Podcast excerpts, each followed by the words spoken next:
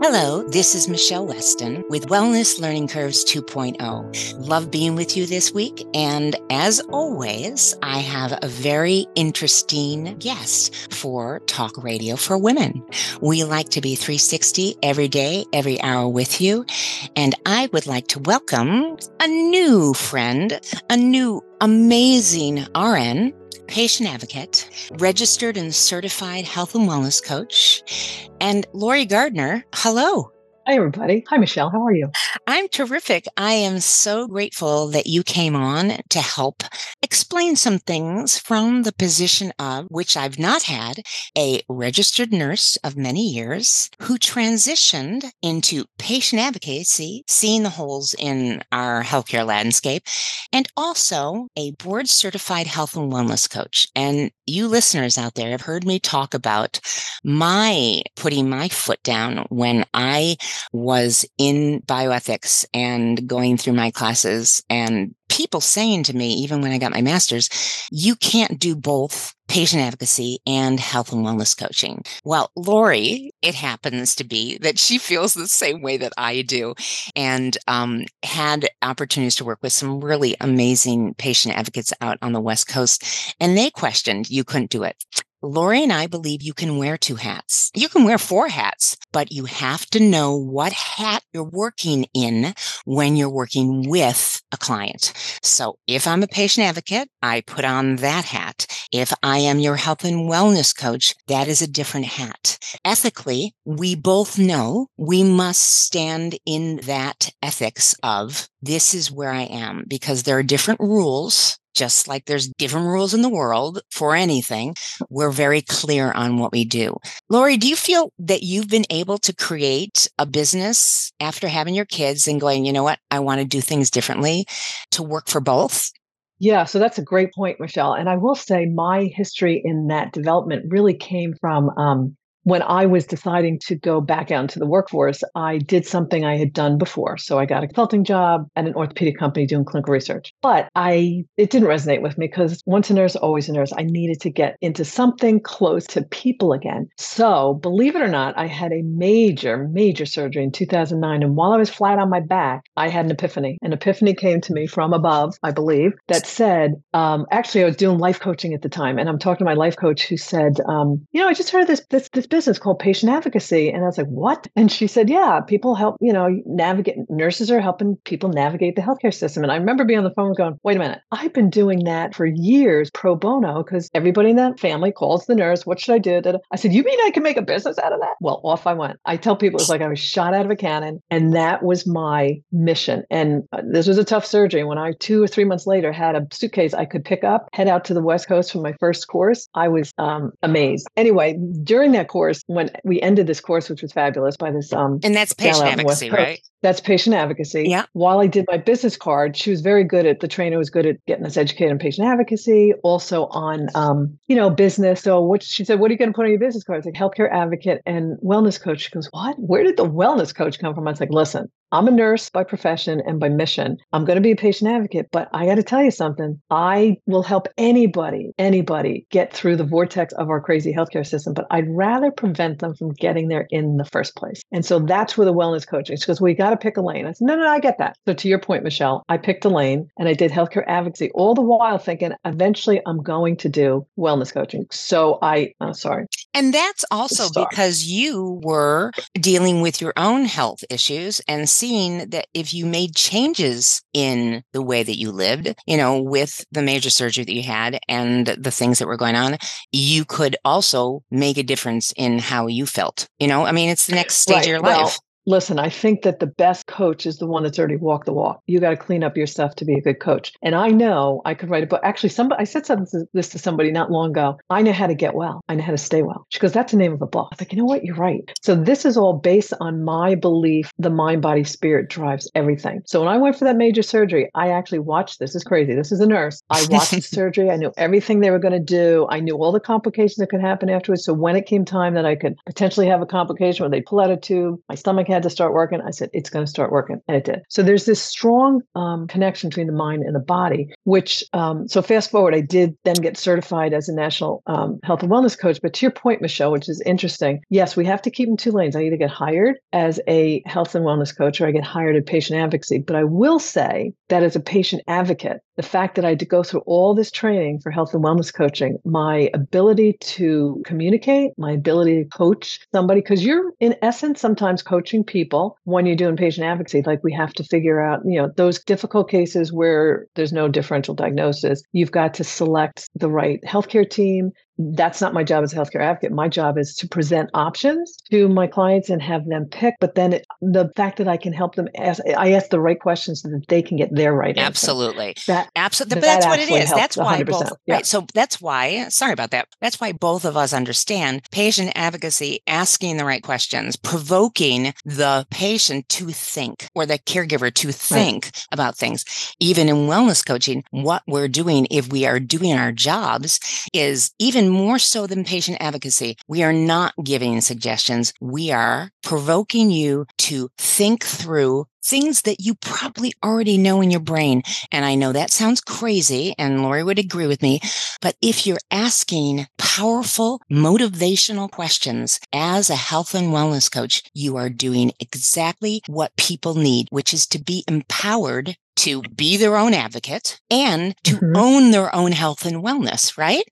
Right. And, you know, oftentimes I say to people, you know, even on, um, you know, even a new client or then uh, midway through client, the idea is to obviously people call because they're in sometimes crisis, they need some help, they need some definition and some information. But ultimately, my job as whether it's an advocate or coach is to empower somebody. So, an advocacy patient, I will say to them, listen, I am here, I'm your, I got your back. We're going to get through this first episode, but I'm here to empower and educate you so you can do more for yourself on the next go round. So, it's more about about, you know, it's not a passive relationship. It's pretty dynamic. It depends on the client. Some clients, you know, they don't want to do so much, just do it all for me. And that's fine. They may be pretty sick and whatnot, but then they're still gaining, you know, the option is there if they want to take more information in or they want to get more educated, empowered for themselves to do it. That's that should always, um, in my opinion, be an option because people, we live a long lifetime, hopefully, and there's always going to be some issues. So you gotta like know enough to ask for help or know enough to do the next right thing. Yeah. And and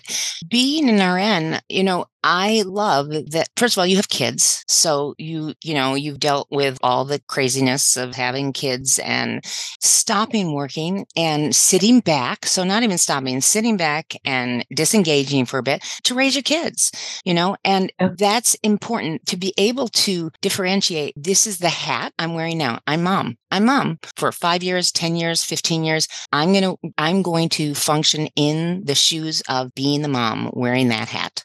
And instead of being well and yeah.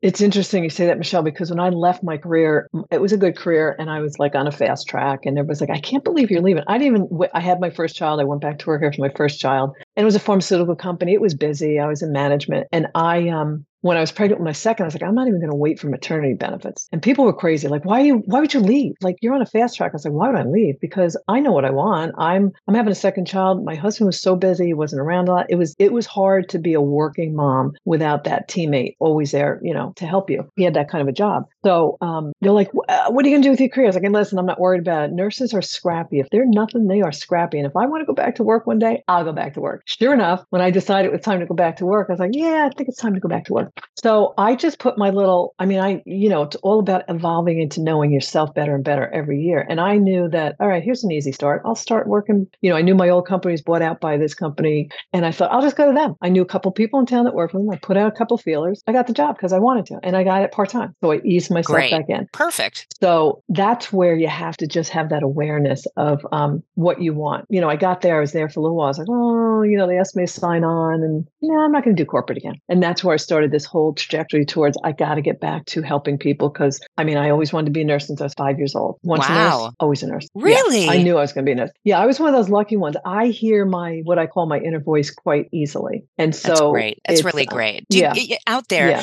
think about that as listeners. Can you hear your inner voice clearly. And that's something to consider. And both, um, both Lorie and I have learned and continue to learn how to listen to our inner voice. And that doesn't make us like better than you. It just means we're ahead on the curve. That's all. So that's why I call the show yeah. Wellness Learning Curves 2.0. So can you stay ahead of the curve and moving towards the right direction? Not 1.0, 2.0. This is you getting to hear experts for the audience of listeners who have chronic conditions to know, you know what, there are people out there. Um, I asked you before we came on about how you heard about or learned about um, patient advocacy. What was your like aha moment when you either read something or somebody said something to you about patient advocacy? Yeah, that was that aha moment when I was flat on my back, recovered from surgery. When a life coaching course I was doing, one of the one of my coach called me just to um, you know, check in, see how I was doing. That's when she said, "I just heard about this this new service I never heard of that um, people help other people navigate the healthcare system, and nurses are doing it." I was like, "What?" I was shot out of a cannon because I didn't know that was a business. And I was like, that was so clear to me that that was what I had to do. Listen, you know well, Michele, you know, being an entrepreneur is never easy. Never. And, you know, so I, zig- I zigzagged through it and there were times, and I was also keeping my day job, you know, because I wasn't going to do a lot of he- heavy duty funding from elsewhere. So I was floating a few hats around, and there were times I was like, "What am I doing? What?" And I just had to go back and say, "I was told to do this. This is this is this is what I'm meant to do. You cannot stop." But it's very hard. It can be very hard to be an entrepreneur. I mean, maybe now a little easier to become a patient advocate. There's a, maybe more resources, or maybe not. There's a lot of um, courses and stuff like that. But that was my aha moment. It, it, was clear as a bell, clear as a bell. But then again, I also think as myself as very fortunate. I do. Um, I can hear my inner voice. I I've worked on that for years. I have a program about conscious aging because I want other women because we we're at we're at that. Mm, I try and say midlife, but I have to add a midlife and beyond. I'm sorry. I'm nah, it's okay. Anymore, it's okay. Midlife, You know what? Right. If you're 60, you look 50. If you're 50, you look 40. Yeah, right. There you go. That's right. So you just, I, you know, I believe this mind, body, spirit is the connection to everything, but it's not always easy to figure out how to connect it all. So that's what I was, I think we're all born with that, but then we lose it because we go into a box. We're supposed to be a certain way based on what our parents say. And we're supposed to be a certain way because way what, what school says we have to do and expectations. So we kind of get like this whole um, facade going around and we got to go back inside. It's all inside. And all in, inside. And it's really interesting also, you know, hearing that voice because I, like you, I mean, I, I didn't come from RN, but I was a, you know a surgeon's daughter, and I worked in my father's office, as I've said, you know, at nauseum to you guys listening. Sorry, um, you never know who's new, who's listening. Um, I worked in his office my years in high school on the weekends. That's what my sister and I both did, and you appreciate a doctor who can run his office really well and is really respected by his behavior by his staff. You know, his staff, my mm, father's yeah, staff yeah. stayed 25, 30 years. His nurses stayed with him for a long time because he was behind them. And that's really important. When you start to transition, my father always thought I would be, he, well, in his perfect universe, I would have been a geriatric nurse um because i like old people you know in detroit mm-hmm. michigan mm-hmm. we had in the in the uh, in the automobile industry older people and also people who developed um diabetes due to social um inequities honestly you know did they did we ever make yep. enough money i mean it was so important that you know we argue about unions unions in the car business must be. They have to have that because they need to live a good life so they can afford the foods that those of us who are making more money make. I mean, that's why we have so many chronic conditions is, you know, they don't think about it. You know, they're on their feet all day and yeah. then they gain weight. And what happens? You know, we don't teach people like we should. So here are you and I are RN, and then I went to health and wellness coaching. And did you hear her say that she's a board certified health and wellness coach? It's really important you understand. I keep driving this impo- this point home, right? Why did you take the National Board of Health and Wellness Coaching proctored exam for 4 hours?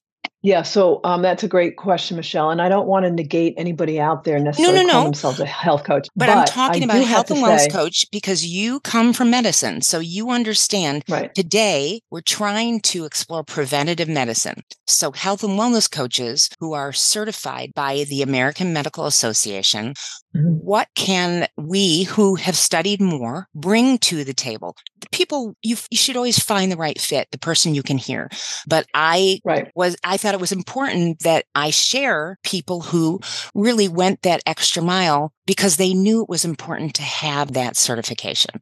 I think the main, that's a really good point. I think the main reason, um, Michele, is I I wanted to have credentials that could say to a patient, patients are very vulnerable out there. People are very vulnerable. We're bombarded. I mean, they're all bombarded with not just health coaches, but health advice, diets, you name it. And I just wanted to be the person that said, you know what? You know what you're getting with me because I have a professional licensure. Just like when I do patient advocacy and I'm dealing with the doctor, I've just up leveled myself. Not that anybody else can't be just as good a patient advocate. I'm not saying that. But with particularly with a doctor, there's a great respect between doctors and nurses. And they know I already have a certain um, level of education that they can just bounce right in with. So I thought the same with the National Board. Of, I actually was on, I sat for the first exam in 2017 because I felt like if I was going to do it, I want to be credentialed, but I want to be able to say um, to a prospective client, these are my credentials, and this is what I had to do to get it. So you have that. Now you can decide to go with somebody else because somebody else may be cheaper and somebody else may be a health coach or something, whatever. No judgment yeah, for me, me either. because I'm me either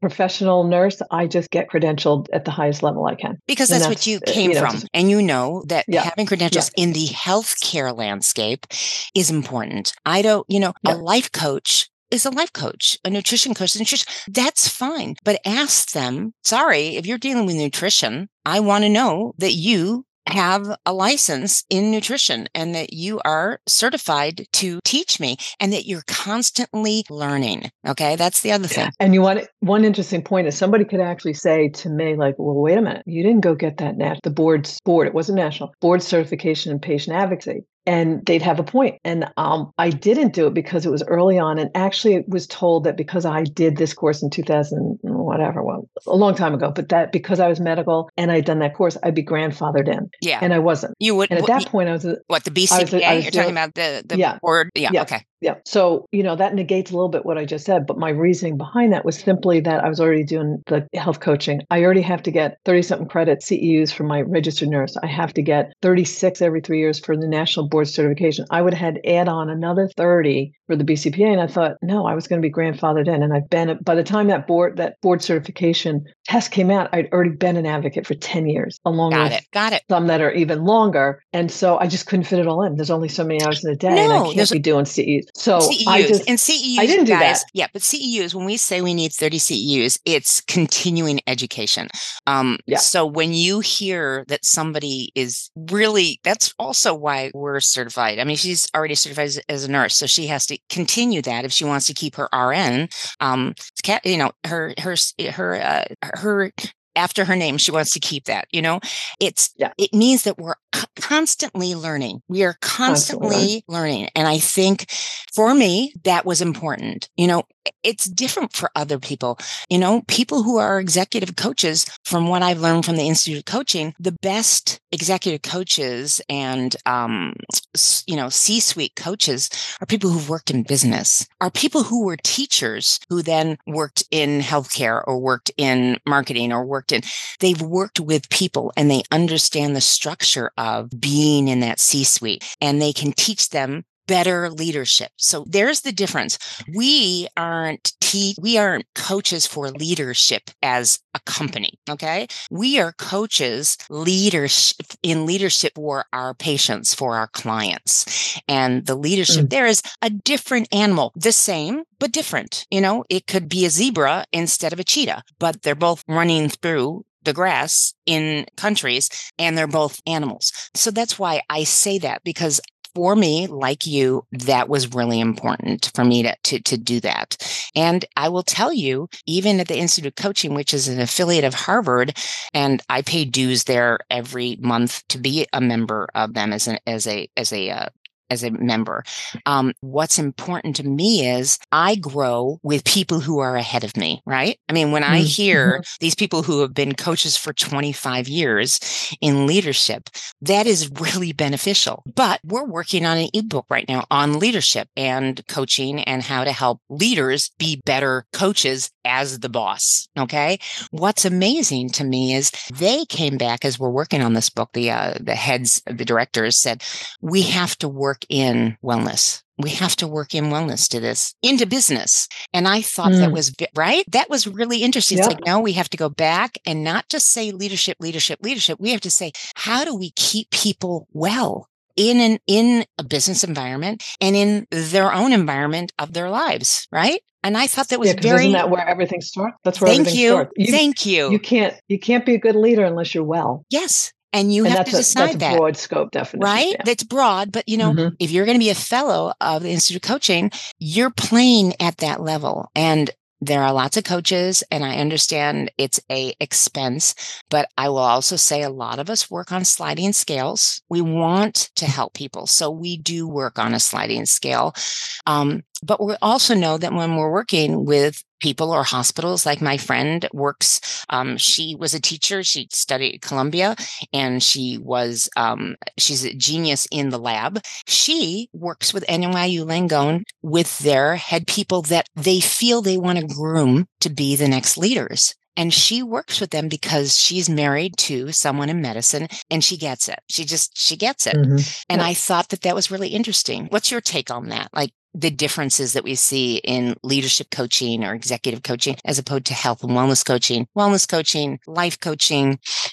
Yeah, it's all it's there's it's a big big arena. It's just a big arena, you know, and and I don't I don't think I think sometimes it's good to get a niche. So those that are in the um, I mean, you look at somebody like um Brene Brown because who doesn't love Brene Mm, Brown? I mean, yeah. where did she start? I mean, like she's a an amazing researcher, social, you know, researcher And she's such a and force of like this light and openness and heart and soul. I mean, But what got her started? What got her started? She stood up in a TED talk and was more vulnerable than she ever been in her whole life. She's a type A person and she opened up and let herself loose. And that was the beginning of her op- everything. So she was able to transition herself from that smaller kind of niche to Oprah to now being international sought out leader in wherever. So I think it's really just a broad stroke and where you take yourself to. But when you look at when you look at somebody like her, it's more like she just opened herself up. That's wellness. That's that's the beginning of wellness. Becoming vulnerable to open yourself enough to be aware of what shit going on inside. Excuse my French, but Yep. what's going on inside and how is it dictating what's going on in my life around me? Because you're going to put out you put out this energy and she she thought she crashed and burned during that vulnerability talk that, that vulnerability and shame talk one when in fact when in fact she totally became as authentic and as real she's probably ever been and then her whole world exploded into an amazing trajectory to more just to more. So whatever somebody's more is is different. But it point being it's like yeah we all have to be well but we have to start it's i always call it like an inside out job but we're such in a society of outside in. We're all affected by everything external coming at us where we have to stop at one point point, say push that out go inside and find out the power inside that can come out and then open that well like she did open that well to wherever your world's going to take you because it's wide and expansive and anything's possible but we stay very contracted we stay contracted based on you know our limiting beliefs and i can't do it you know look at women what are those limiting beliefs that we all have at some point Yep. I'm not good enough. I can't do it. A man does it better. Uh, he, uh, you name it. You know, my mother was that way. I can't do it. I'm too old. I've heard it all in the coaching, and it's like no, no, and no. But to go inside takes a lot of work. It's Yeah. a lot of work, and sometimes we open that that mirror and start to look inside. It's like, oh no, I don't like what I'm seeing. I'm running. I'm running because it's going to take a little bit of. I'm rolling up my sleeves, and I got to do the work It is. It's and amazing. some of us it's just it's a lot of work um but at the end of the day you know if you're not getting better and what people what stops people in their tracks is they have what, what i'll call like this big contrasting moment where they go down in the dumps for whatever reasons like oh that's it. No that's where it's it's like your fodder for what you really want. So you go down there you're like wait a minute do i want to stay down here? Do i want to stay depressed? Do i want to stay overweight? Do I, do I really want this? Well if you don't that's sometimes the only place you can find out what you really want and start soaring up and getting it. It's not, you know, know, Rome wasn't built in a day. You just take baby steps every day and you eventually get there. But I think the point is we all have more inside of us than we bring out to use a lot of times. And, you know, sometimes, um, Sometimes I think sickness. Uh, somebody said to me, I think freeze you. My, sometimes sickness I, frees you. It does. Some, but somebody said to me once, and actually, I think it was another coach, and I called her on it because she said when I first got my first, when I had to have the surgery, she goes, "Oh, you're doing too much. You're under too much stress." I said, first of all, coaches never tell people they're under stress. That's not right. And I don't believe that. I believe, yes, the stress factor bodies, absolutely, no doubt. But I do believe that some significant health illnesses happen to us as um, a catalyst. A warning. As a catalyst, better. as a warning. A yeah. warning or a catalyst or something that says, I can I have a choice to move out of this. And it actually is a way to evolve into a higher level of being if you're open to it. You might get stuck in it, but when you're stuck, that's when you need somebody to kind of, you know, truthfully tell you, here's where you're at. Maybe you yeah. want to consider something different. Yeah. And but I do think that that's yeah, the big point. I do. I think that, and mm-hmm. I think both of us are spiritual enough and we come from different mm-hmm. points, but it doesn't matter. We feel that we as beings can evolve. We can evolve. I still will say, honestly, I think I got a mess because God had a really good sense of humor. He went, You, you who cannot balance personal and professional life, I'm taking you out. I'm giving you something that will not kill you, but it's going to annoy you. And you are going to have to slow down, regroup, revamp, and decide how you want to live your life. And for me, it always was making a difference with women. And when I was in fashion and I was 289 pounds, I found a way to be in Condé Nast and Hachette and Hearst and work in those those halls still as a bigger girl and do my job because doesn't matter what size I am, I'm very good as an editor. But what was important to me was I didn't have balance. I mm-hmm. worked all the mm-hmm. time. You know, my editors in chief loved my my Christmas cards would always say, I know I can look down the hallway at two o'clock in the morning and you're there as we crunch getting out a magazine. I loved it. I loved it. But my body, especially being bigger, was like, hey, hey, hey, I'm here. You have to take care of me. And some of us snapped faster back. I didn't. Honestly, I wish I had. Um, but I was busy searching for what would I do next that I could help women and help people live a better life because I was like, I am not interested in MS. What can I do that the doctor doesn't mm-hmm. have to do as the patient? So I started to change my nutrition. I started to work out. I started to walk more, anything I could do that would help me. But I also had a lot of growth that had to go through in order to stay out of the depression and anxiety of being given a chronic condition, right? Right? I mean, that's still a mm-hmm. very heavy load, pardon the pun, yeah. to bear. Yep. It's just, it, you it are given this and you're like, but I like doing 100 hour work weeks and I liked running on planes and going to doing fashion shows and then coming back and going back on set and going out to the market. And then I like going on television and doing all this. But how much can a body handle? You know, I was in my 30s and my body said, I can't keep up with you. I, I cannot keep up with you anymore. So here I am 23 years later. Aren't I lucky fortunate that I had a warning like that. So I can either take it as a good thing or a bad thing. And I'm going to have to say, do I like having MS? No. Would anyone like having any chronic condition? No. But I am not MS. And you see the commercials. I know you do about that. I am not MS. I welcome those commercials, even though I hate you know, drug company commercials. They annoy the crap out of me because we, you know, European countries don't allow that. We do, which is ridiculous. But I know. And then you go yeah. to the doctor and you're like talking like you know something about medication, which you don't because you saw an ad with the girl skipping around or some guy, you know, throwing, I don't know, whatever. The point is, is that I am not my disease. I have a chronic illness but I will never be the chronic illness. Will my lifespan, according to silliness of numbers, because research is done, maybe be seven to eight years shorter? Well, considering I have a grandmother who lived to 100, don't really care, right?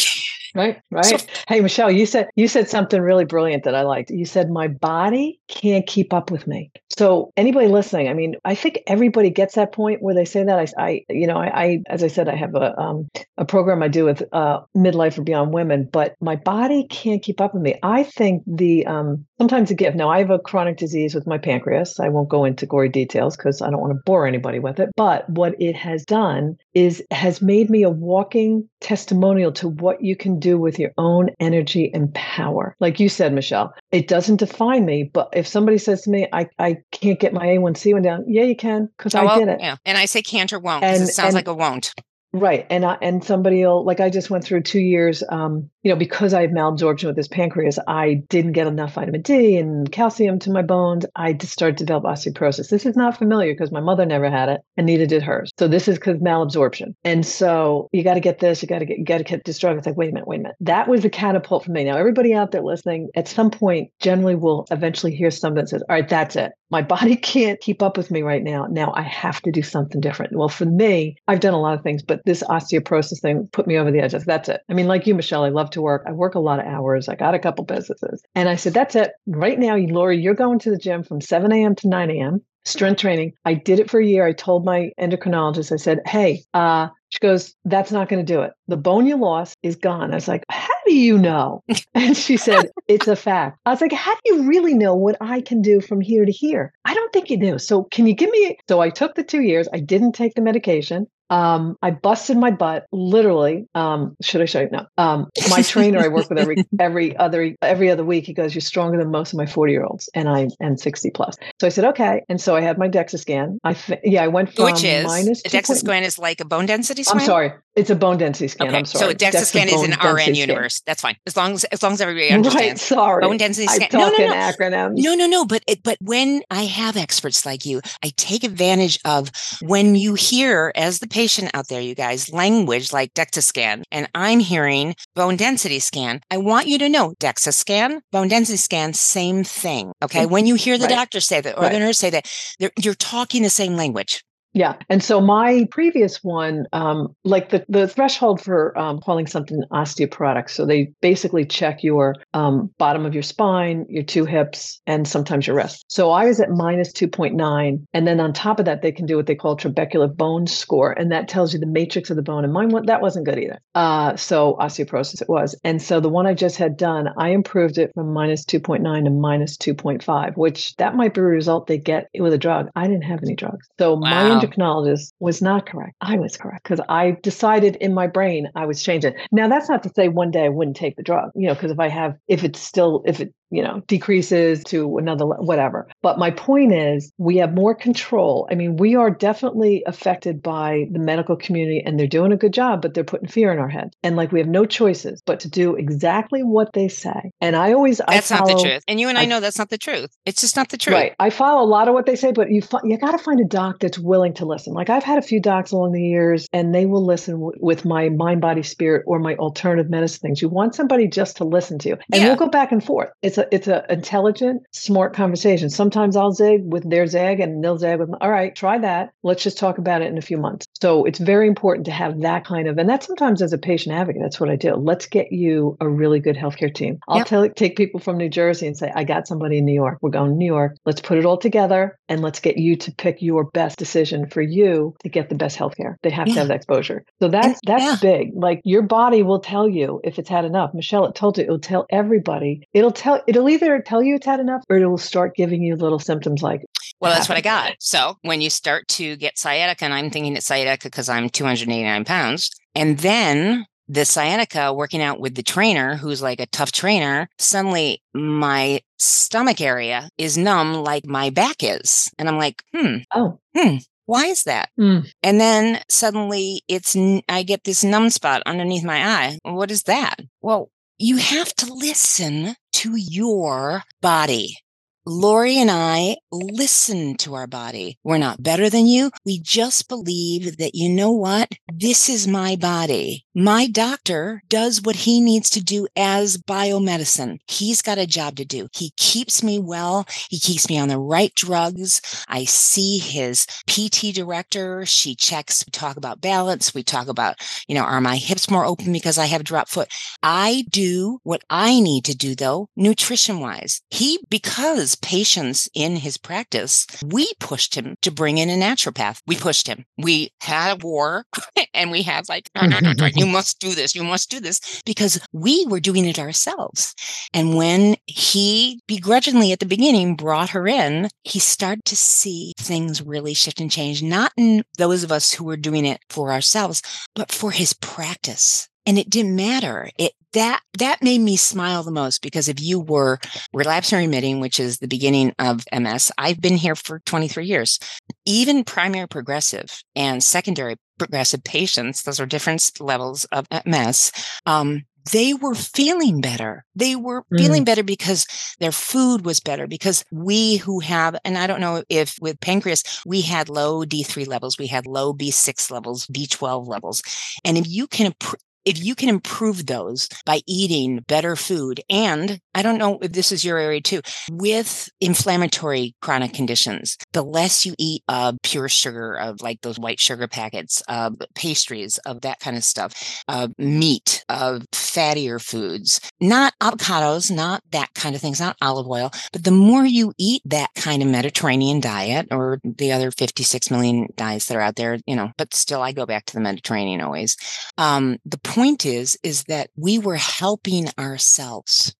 Well, you know what, Michele, you just said something again I, I've been listening to and, and and we have to listen to our bodies, but more importantly, we have to act on it. So my my my foundation to my actually my conscious kind of aging course is called there's 12 dimension wellness, but the, the foundation for all of us is self-love and self-responsibility. I look back and the only way I got my pancreatic cyst that luckily turned out to be benign diagnosis because for three weeks I had this stabbing pain and people always ask me because everybody's afraid of pancreatic cancer. Well, how, how did how did how, what happened? I said, well, I have this sharp shooting pain in the side of my left side where your pancreas is for three weeks. Like somebody took an ice pick one, bam, only lasted 10 seconds once a day for three weeks. And then it was gone. So a couple weeks later, I see my endocrinologist and I, I forgot about it actually during the visit. Came home, I was like, oh, shoot, I forgot to tell her that. Darn, I called her back up. A lot of people would just forgot about it. So my point is, if your body's speaking to you and you don't act on it, you're not, you don't, you, you don't you're have enough and self-responsibility. You are, you are not, not, honoring, honoring yourself, yourself right. right. I mean, you're just not. You've got to, you can't, you don't want to be a hypochondriac, but if it's something that could potentially be something, you know, some of it is just making sure you get your, your screenings properly. Some of it could be like, you know, when you're overweight, you know, when you have less energy, you know, and less energy. I want to make this point. I've had so many people say, well, you know, I'm pushing 70, like my friend, you know, you're going to have less energy. No, if you get in the right amount of sleep, things will shift a little bit, but you won't have that much less energy that you don't feel like getting off the couch. Yeah. So it, it, if, if it's, it's this, if you don't be truthful with yourself. Yeah. and know that i mean it's around us. I mean we couldn't have more external stimuli telling us if your blood pressure's up your weight's up your cardiovascular risk but, but, but, but, I, you could go through a whole slew then you're asking for trouble. That's a lack of self-care and self-love. And unfortunately for women we tended to be raised and to act our whole lives as caregivers. We love being moms wives give give give give give nurses especially. We just want to give. And then we lose out on our own capabilities. And honestly, you know, somebody said to me recently because I struggle because of this pancreas, my diet has to be meticulous. And I will say that through health issues, I don't, Michele, you might share this. I think we talked about it. There are silver linings. My silver lining is simple. Had I not gone through all these health issues, I wouldn't have learned and become more aware of how I was eating. I was never that overweight at all because I'm tall, but I did have extra on me, but I didn't know why. And I couldn't get that last five or 10. Why? Because mm. you couldn't see what you were doing until yep. I had to learn how to eat all over again. And my head said, oh, normally I would have had that second bowl of pasta because I made it. It was tasty. And now I can't because I can't. And I realized psychologically because you use mindfulness totally and you slow your butt roll. I, as I say, slow your roll. Put down your fork and knife. Mindfulness around right. food. Americans are the worst with this. And not if you're fat or yeah, thin. But you doesn't know what, matter. Michele? What's really hard for people because I found it hard. You're around, we're around like I, I don't know. I guess you know I want to say to people too. You know, if you're going through a struggle, like I went through a struggle after this, I had to learn how to eat all over again, and everybody else is eating normal, and I wasn't. I literally whined. I was a whiner. It's okay oh, I did to too. whine. Oh please, did you? Everybody it's has okay a pity to whine party because like yeah, have a pity oh, party, but get but over the do- pity party. But have it. Mhm. Have the pity party. do the right still do the right thing. Absolutely still do the right thing. But you know when when um and some people say it's too hard. Yep yep it sure can be hard. But you know what? You have a choice. It, you can go the hard route or you can go the slow and steady decline route. Mm, you can mm. do that hard route now. You can start the hard route now and say that's it. Like i busted my butt. My husband thought what are you doing leaving at 6 30 that's it because i work. And i was like i got to get in in the morning. That's it. No this is not this isn't controlling me. And that you either pick you pick something that you know you have an epiphany it's going to motivate you to move forward and fly and don't stop. I have i actually have a great tiktok thing from a big gym workout crazy guy and he talks about you you're not going to get a short-term hit. You're not. Like i wasn't going to go to the gym when i started just like some people may start january 1st and in february march when it's like whoa isn't this enough? Do i have a result? No. You've got to go make it a consistent, Consistent. habit over a long period of time. So that's that is the hard part and that's why you know us as coaches we get hired to help people be their accountability buddy or get a friend to be your thing and you know change just doesn't happen. Change is very hard for people and as we get older sometimes change gets but i, I think my point is if you don't have enough self-love like I, there's a great book out there called love yourself like your life depends on it because it does It really does. because it does So do me Yes. a favor. Um, you have a company which we haven't talked about called HealthLink Advocates out in New Jersey. Mhm. Even though you grew up in Long Island, you know, um, you do you have a team of people under you as the president with Well, with expertise in different are- in different areas? I did. Some of some have retired. You know, we're like we're like sixty five plus plus. So we're some of us are in that semi retirement area. So my my what I call my my um strong and mighty team um was two RNs, myself and another gal who um I call ourselves New York City RNs because in two New York City RNs you're getting five or six from somewhere else because you know Michele we're New Yorkers. You know what New Yorkers do. We're tough You cookies. know what you're yes, and in fact, and then I have a um one gal who still does it. She does all insurance advocacy. She's been doing it for 20 years. She does insurance advocacy. She's phenomenal. We had a hospital system once call us um pit bulls. Oh, I they, love it. They, they, That's a compliment. they said, yeah, they said these pit bulls aren't going away. We're, we're going to have to wash this cost. It was a couple hundred thousand dollars. It was Yeah, just they, they, somebody was in the wrong. So that's my team. But right now, my team is only the two of us. So I do split my time between advocacy um, cases and health and wellness. But I mean, my I will never not help somebody who's sick. But I did take a break a little bit after COVID because so much it was so hard during COVID. I had my own issues, health issues. So I took Like a the little rest of us, seat. right? Yep, I do. I do. I'm really committed to my online group and my conscious aging So program. Talk about the online group. I love this. I, you know, ladies, I got to tell you, we have so many creative juices in us that we got to keep flowing and let flow, but it requires us to become really open. So I, I've worked on that. So I came up with this term for my can- uh, conscious aging program called Leap into Midlife. The L stands for love of self. The E stands for energetic body. The A stands for agile mind. And the P stands for peace and purpose. This is all based on my wellness wheel that starts with self love and responsibility and then goes into how do we put the best energy in our body through moving, sensing, and eating. And then the agile mind is all about how are we thinking? How are we feeling? How are we communicating? And if that's, you know, we get that optimum, that's that, that's mind, body, right? So the body, you talked about the mind. And then the spirit is we talk about, you know, what kind of intimacy do you have in your life? And I'm not talking just sexual intimacy, I'm talking with friends, pets, you name it, intimacy, finding meaning and finding um, transcending, getting into the flow and purpose. And Michele, you know, that's when we finally get to that spiritual sense of ourselves where anything can happen. That's Yes. where the power lies. Yeah. And so this is that wellness wheel. So that's the program. So it's conscious aging. I'm actually running right now. I'm running the signature course, which runs about three months. Um, but I also have an online um, Facebook group called Magnificent Midlifers. Magnificent my face- midlifers. okay. Yes, Mag- Magnificent Midlifers. And my business page is called Best Midlife Ever. Love so it. I'm always posting in there. I go live. Usually I'm live on um, Facebook talking about, I usually on uh, Thursday evenings. I also do reels on my Best Midlife Ever Facebook page. I generally do them when I'm coming out of the gym Monday, Wednesday, and Friday. I come up with a word of the week. Like last, what am I coming up with this week? This week is, um, last week was celebrate. This week is boundaries. Okay. Um, I have a whole I have a whole guide on how to have a stress free um, um, Christmas. I tried to work Hanukkah into it, but it just didn't go together. Yeah, but you could just you make it. There's always hope. There's always hope. right. There- There's there's holiday. It's it's it's really about how to have the right mindset, how to get yourself set up for a holiday. You could use this for any event, really. Yeah. Um. So that's what I'm really dedicated to because again, like I said before, I will help anybody that's sick and in the vortex of the healthcare system try and get out safely with the right treatment, be well. But I'd rather prevent them from getting there in the first place. So I want to help midlife women and beyond prevent the chronic diseases that could be knocking on their front door. And there's a way to not let it get worse. And it is to me, it's all about developing the mind, body, spirit because I've witnessed myself move health issues out of my life or have them more controlled by the power of my mind and spirit. Yeah. So and how, how long have you thing. how long have you been doing the groups? Are they normally like three months? Have you found like that that sweet spot of what you like no, to do them? no, I have been. This is this is my first one. I actually started. This, I'm actually playing with it. I'm actually sending out a poll to the group because I'm I'm kind of motivated to do maybe lunch and learns in the in the Q1 next 2024. Okay. Uh, lunch and learns will be based on all the 12 dimensions. If you go through all of them, you get a little bit of a snippet. You may want to hop into the big course. You may want to do group coaching. Um, so that's what I'm looking at because the three months, uh, it's you know you have to be dedicated. The th- the signature course is expensive. So when you're going to jump in, and I always say, you know what, if you really want to make change, you make Yeah. the commitment, you pay the money, and you will probably do it. Anything I've ever done, like when I did that um, first life coaching course, I spent a lot of money. There was some homework I had to do, and my husband was like, "You don't have to do that." I was like, "Oh no, oh yes, I do. I paid that money. I'm doing it Yeah. because that's the way you get your result." Yeah. So Yeah. I'm I'm um, I'm still in flux about what I'm going to do. I'm actually very interested. I might even put it up on um, next door neighbor. I'm looking at doing meetup groups because I think women need to be together. Yeah. And so that could be just me just supporting and just being in a group and getting ideas from people. What do what do women need? What do they want? Um, and some online groups, support groups, spiritual book club groups. I got lots of ideas. I'm putting it in a poll and I'm going to put it out there and see what resonates with So- the people in the group. Can people go to your Facebook group of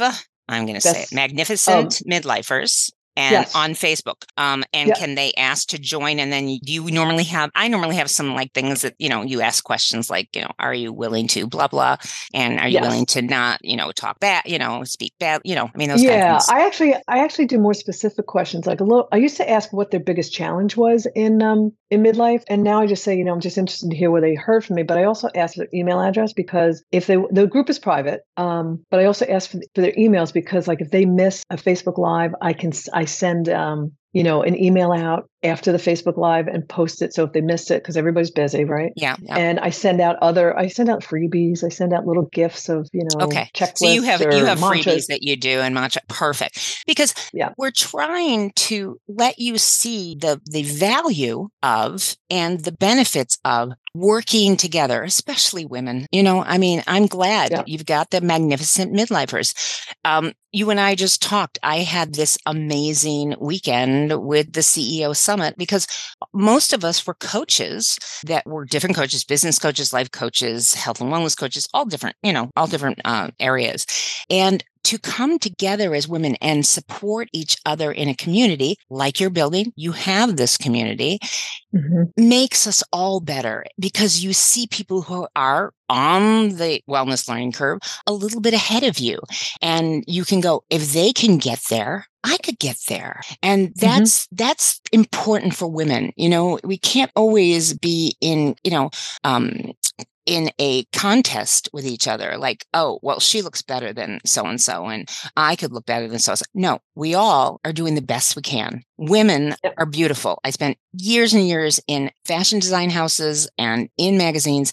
Women are beautiful What's ugly sometimes is how we feel about ourselves inside. And if you can invest in you to really dig deep and say, I feel that I am beautiful. I feel that I am worthy. I know that I can be the best me and I am willing. There's that can't or won't. You guys have heard me talk about Mhm. this at nauseum again. I had a woman. It was the year of the Audrey Hepburn little black dress doing a show. I loved it, but some of us are heavier on the bottom and we got more in the trunk or we got heavier thighs or we don't like our arms. You know what? Then that sheet dress, you ask the person who comes up to you and goes, Well, I can't do that. And I sort of, first time I heard that, I was like, okay, can't do that. And then I sort of decided I'm going to challenge this. Can't or won't, because if it's a won't, I can't help you. If you can consider there is some room around this, and if you don't like your arms, wear a sweater, wear a cardigan.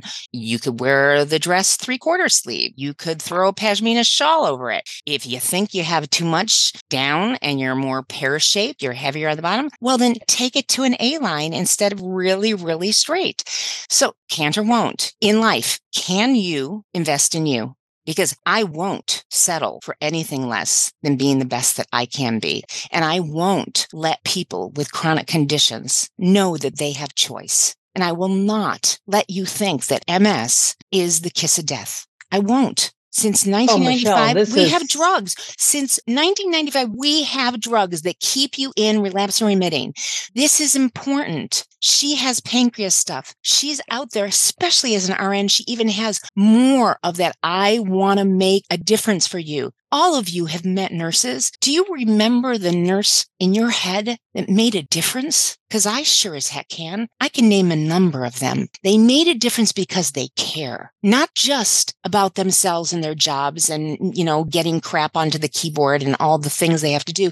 They care because they love people because they want people to be well. Why are we health and wellness coaches?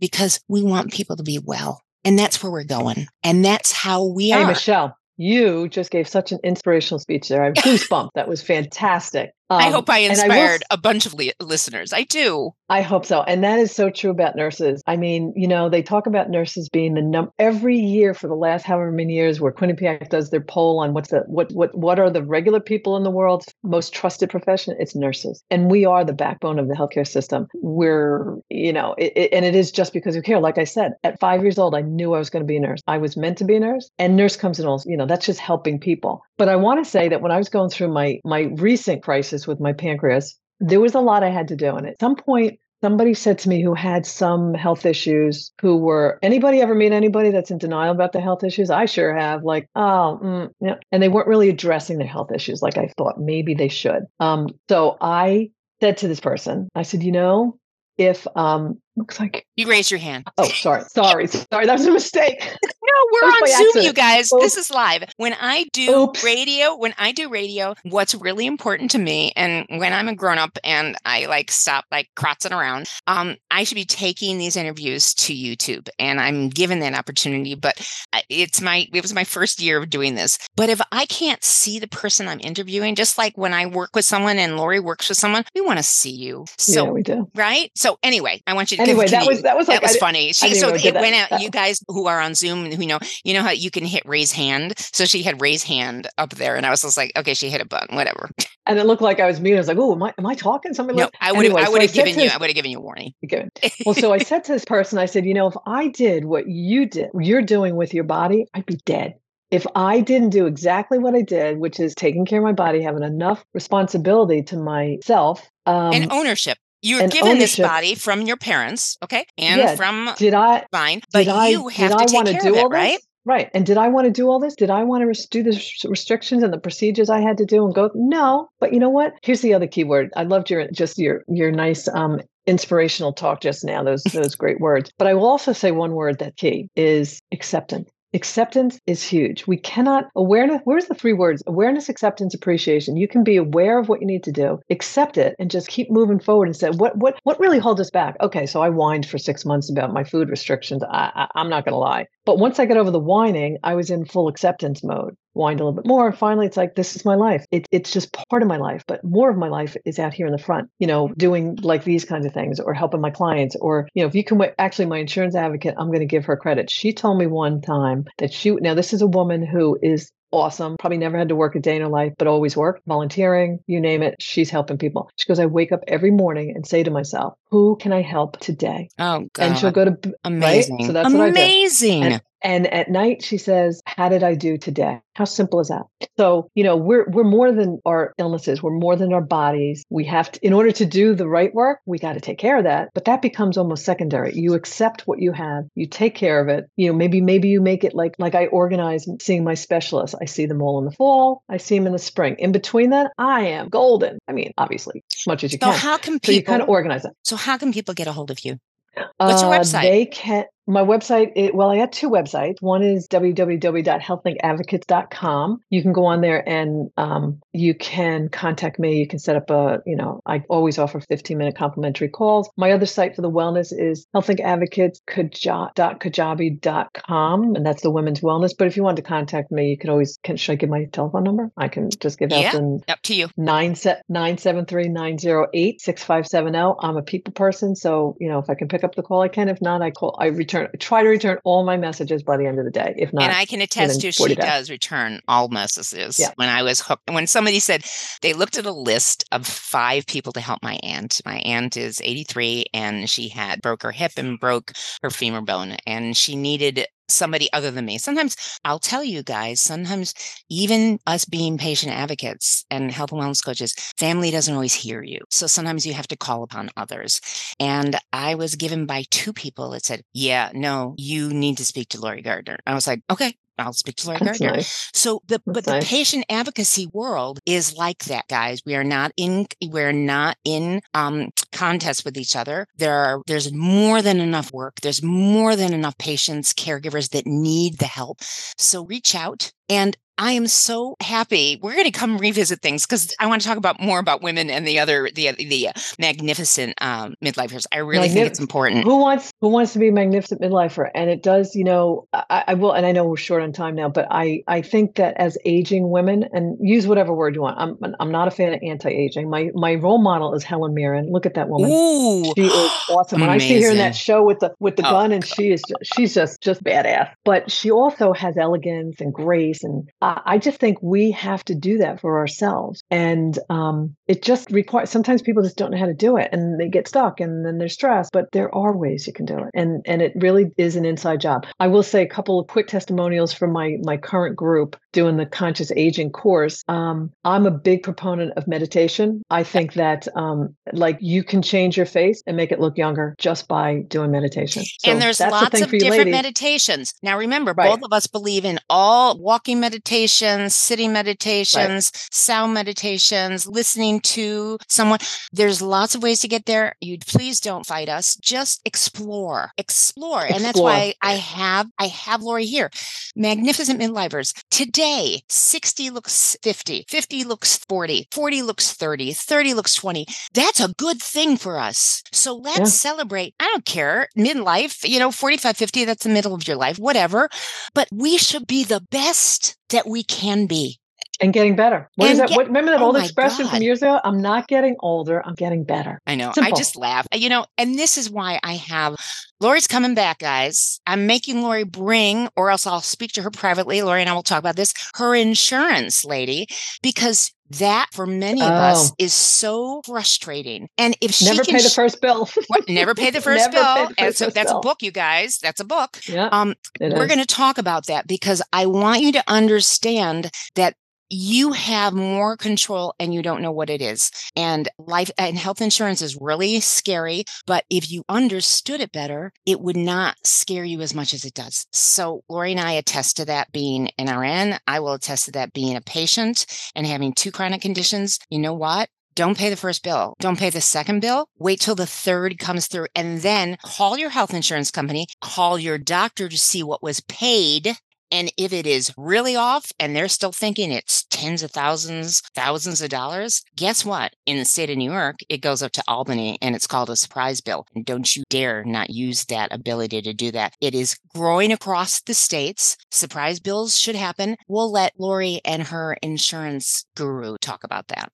So in the new yeah, year. That's that's that's big. That that's big. And and really the basic principle is never pay a provider's bill, whether it's a hospital, a doctor, until you've checked your EOB. If you don't have a patient portal, get one and on tell them what an EOB is. Explanation oh, ex- thank you. of explanation benefits. of benefits. Exclamation of benefits, guys. Explanation. You have to know. So ex- That'll tell you as a subscriber to your insurance um, plan what you're responsible for. That number needs to match what's on the provider's plan and it, on the provider's bill. It doesn't always. So that's why you have to let it go through cycles. But that's a base. Listen, insurance is so convoluted that sometimes Doris and I have trouble figuring out like what is this. But the bottom line is, I will say the other big piece of advice is a lot of times you're sick, you don't want to deal with it. You got to at least call the company where there's you think there's a discrepancy. Call the provider and say, listen, I'm working on it. Can you put the account on hold while I figure figure out what's going on with my insurance company and everything else. Because if you don't pay any attention to it, they'll throw you in collections. Luckily, And- I think Yeah, this- and don't let yourself get upset. It's money. It's money, guys. Health Well, and- insurance should not be a business. Both Lorie and I will tell you, healthcare should not be a private business. Healthcare is the state of people being alive or becoming dead. We want you to not be scared. You can pull your big pants on, your big girl's pants on, and reach out to people like us. We will help you. We will walk you through. I want you, Lorie wants you to become your own advocate. We want you to Yeah. own your own advocacy. It is expensive. Health insurance is much too expensive. We know that. So we work with you to make it work for you. Maybe I should do some lunch and learns on that too. Just do some on the health issues and the insurance issues come 2024. But um, yeah, I think it's important to really not pay that first bill because you might be overpaying. And you got to understand it before you pay. A lot of times people, they, you know, sometimes those bills make you sicker. So I'm like, you know what? If you want, throw all the receipts, everything you have in a box, send it to us. We'll figure it out and then go back to you. Because uh, we're all also all about healing. You know, money can make people sicker and they don't heal when they have this pressure on them. And I think it was this year, was it this year? I think Biden, they did pass um, a bill that says no longer can, um, you know, because the number one reason for uh, bankruptcy in this country, which is it's horrible to even say, is medical bankruptcy. People just Yeah. can't pay their medical bills. Horrible. And ha- But- and what's been going on in the New York Times about old age and being put into assisted living? What have we been reading in the New York Times? And it's in other papers. Please don't think it's just the New York Times. I read other papers and you Yeah. all read what you read. But what we're seeing is people are going bankrupt when they had money in there because they're in a nursing home or a assisted living and suddenly it's $85 to give you your diabetes shot. Excuse me? Yeah, yeah, but I will I will say that one one uh, important distinction is this year I think was the um the beginning of when uh they passed a law that says no longer can you take anybody that's got medical medical um bills that they're not paying you can't put them in collection. So that at least lessens some of the fear. Um, so that's helpful. So Lorie and I are going to sign off, and I'm going to to open up that we will be back. Here's a subject that will definitely be an hour's worth of a conversation. So Lorie, Yeah. I'll see you on the other side of uh, 2024. Great, happy It's New been Year a pleasure. happy holidays, Happy everybody. healthy New Year. Happy holidays. Celebrate and just Yeah. be the best you, and know that you're worth making a difference for. and next year you can be even a better version. 2024 version coming on in, ladies. You Coming on got in. it.